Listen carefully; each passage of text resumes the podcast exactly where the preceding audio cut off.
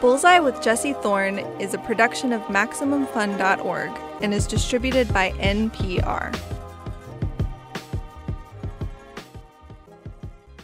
It's Bullseye.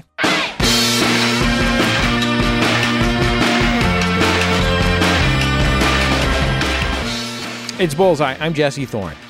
Here on our show, we do a semi regular segment called The Craziest Day of My Entire Career.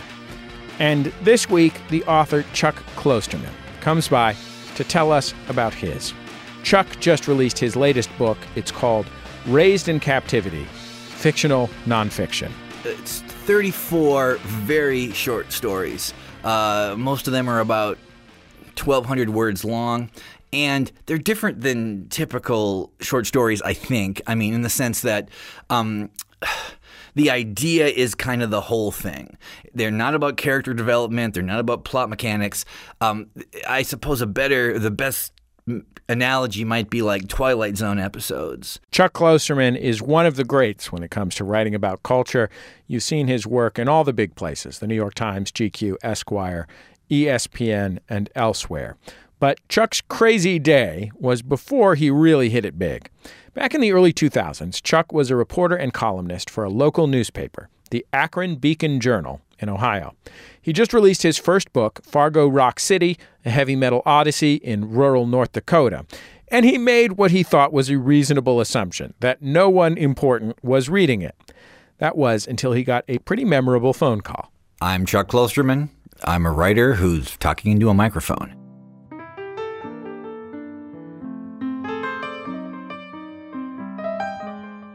Okay, well, this day, you know, when I look back, it doesn't seem that crazy. And it wouldn't be crazy, I guess, if it happened now, but it, it felt insane at the time. This was like in 2001, and I was living in Akron, Ohio, and I was working at the Akron Beacon Journal. And my first book had come out, which was called Fargo Rock City, and it was kind of a memoir, kind of a cultural criticism of hair metal and growing up in the Midwest. So it was about like Kiss and Motley Crue and Guns N' Roses and Poison.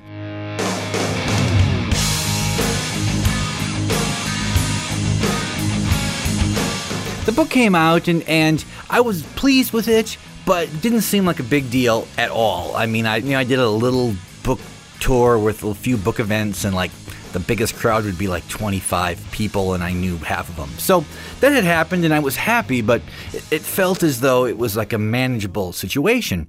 But one of the things I had done in that book, for no real reason, just because I thought it might be funny, was I put my home phone number in the book. And I was like, if you buy this book and you don't like it, feel free to call me and tell me, which I didn't think anyone would do. But of course, people did.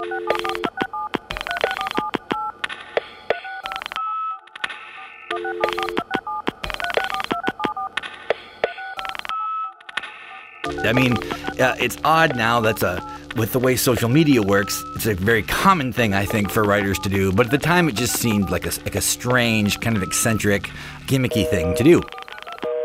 So, but people start calling me uh, on this number, uh, my home phone number in my apartment, and one day, David Byrne calls me uh, of the Talking Heads, or, or previously of the Talking Heads. Uh, he calls me from the Denver airport.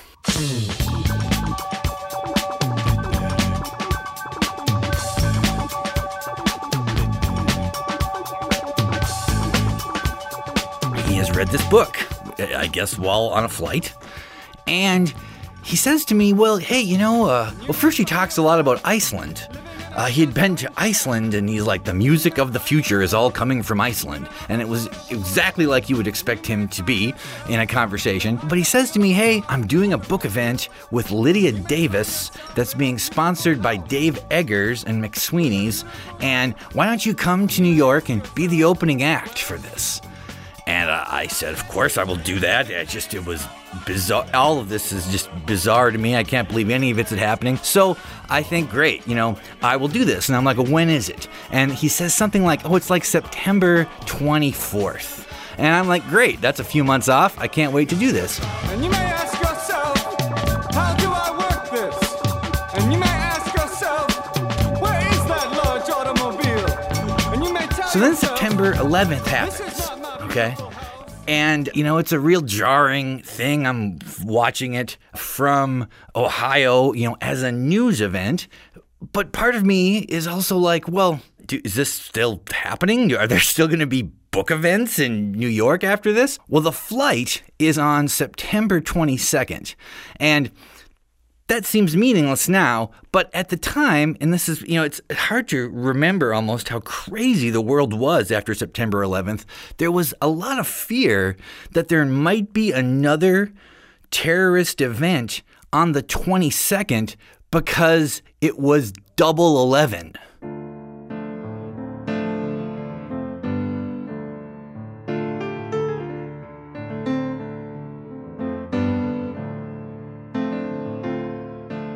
So I'd been to New York just a couple times before. Now I'm in the city and it seems totally different. People are much nicer to each other. People are also sort of kind of just walking around, still seemingly dazed. There's you see military personnel a lot, you see cops everywhere. It seems like a completely different city. So that was like the second crazy day just getting there. But then the event's coming up, okay? And again, I, I, it's it's not that this is so strange, but I didn't know anything about this. I like I, I don't I didn't know how these things worked. The people involved with this event seemed super famous to me in a way that I just could not kind of fathom or understand. So the the event's at like seven o'clock at night, but I go there at two thirty in the afternoon because I don't know how this works. So, and like Dave Eggers is in there. This is at the height of his fame. And he looks at me and he's like, What are you doing here? Dave Eggers says, Do you want to go to the deli where they filmed Harry Met Sally, that scene in Harry Met Sally. And I'm like, ah, sure, I guess, I don't know. So we go there along with all his his sort of minions, and I kind of eat lunch at three in the afternoon. And I still come to the event very early, probably 5:30 because it's only 90 minutes away now. So I'm getting increasingly nervous, and then I have to wait for the thing to start. And there's this little backstage area. So I go back there, and then Dave Eggers shows up and David Byrne shows up. To my surprise, David Byrne and Dave Eggers don't seem particularly comfortable talking to each other. Like, they just sort of seem like quiet people who are just standing there next to me.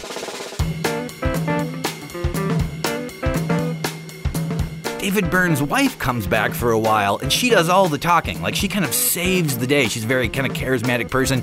But if she hadn't been there, I don't know what would have happened because it's just like three guys standing back there, two of which seem pretty famous to me. And I don't even feel like I should be there. Like I don't even know how I'm, I'm supposed to be dressed or exactly how this is going to work.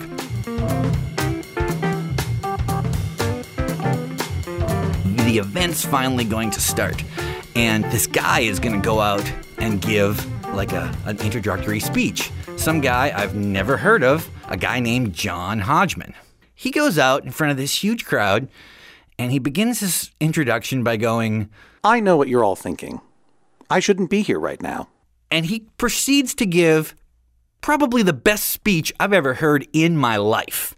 And I know he's a humorist. This speech is not funny. The speech is like a really sort of dark meditation on this idea that this event has happened that has affected the entire world, but specifically this city. And there was all this conversation going on about the idea that well maybe maybe we won't have popular culture anymore like maybe all of the, the frivolous ideas that we've been consumed with over the last 50 years of the 20th century or whatever like that, that's just done. And we're not going to care about things like that anymore. There's going to be this new seriousness. Now as it turns out of course like the opposite happened. Like culture got more frivolous but at the time that's how it felt. And he gave this incredible speech basically explaining that it was okay to return to enjoying things and, and and uh, that it was okay to have escapist entertainment and that doesn't detract from the meaning of this event it was just this very moving speech that almost could have been its own thing because i think in my memory i'm sure this maybe isn't exactly right but it seemed almost like this is the first cultural event happening in new york since the tuesday when the towers went down. This is like the first time people are coming out to go to something. So Hodgman gives this speech that's real profound, and then at the end says like, And now, Chuck Klosterman, who will talk about poison.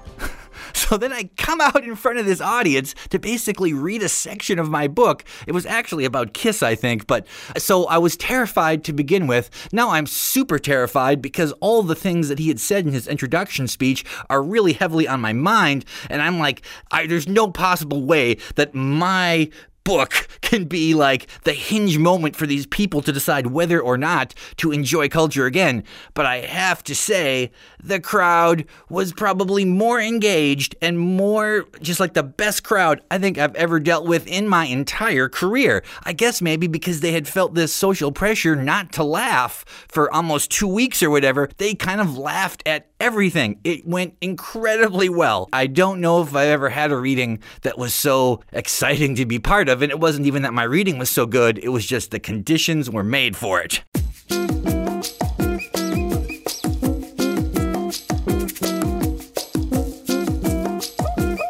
Lydia Davis did her stuff, and David Byrne did his stuff, and then he played some music at the end, and there was a book signing, and like Parker Posey was at the thing, and she came up through the book signing, and an editor from the New York Times Magazine was there, and basically offers me a job while I'm signing these books, or at least sort of the ability to write for the New York Times Magazine, which I'd never even anticipated. And then we went to a bar afterwards. And I just remember thinking, it's like, how did this possibly happen? I feel like I skipped all of these in between steps of how this is supposed to go. Like, it seems like this is something that's supposed to happen at the end of my career. If that happened to me now, I guess I'd be like, well, okay, I, I can understand that. I've written 11 books or whatever, and there's, but that, that was that was a weird day. I don't know if I'll ever have a day in my career that will ever feel that crazy. I might have days that are actually crazier, but nothing will ever feel that insane. The craziest day of Chuck Klosterman's entire career. Our thanks my friend John Hodgman for the cameo in that story. Chuck's latest book is called Raised in Captivity Fictional Nonfiction. It was just released this week. You can get it wherever you buy your books. Salute, Chuck Klosterman, one of the good guys.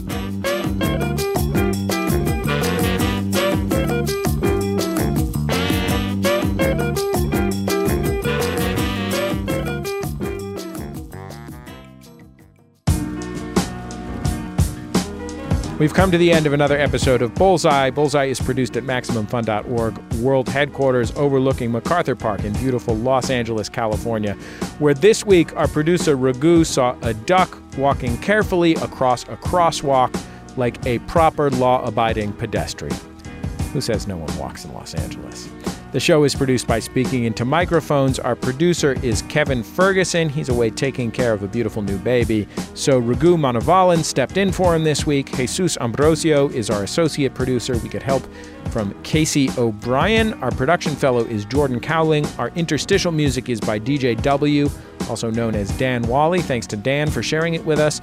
Our theme song is Huddle Formation by the Go Team. Thanks to them and their label Memphis Industries for letting us use it. And before you go, did you know Bullseye has nearly two decades of archives available to you? That's right. I started doing this show when I was 19 years old, and I am 38. There are so many great interviews in our archive. You can find them at MaximumFun.org. You can find the last few years' worth on YouTube.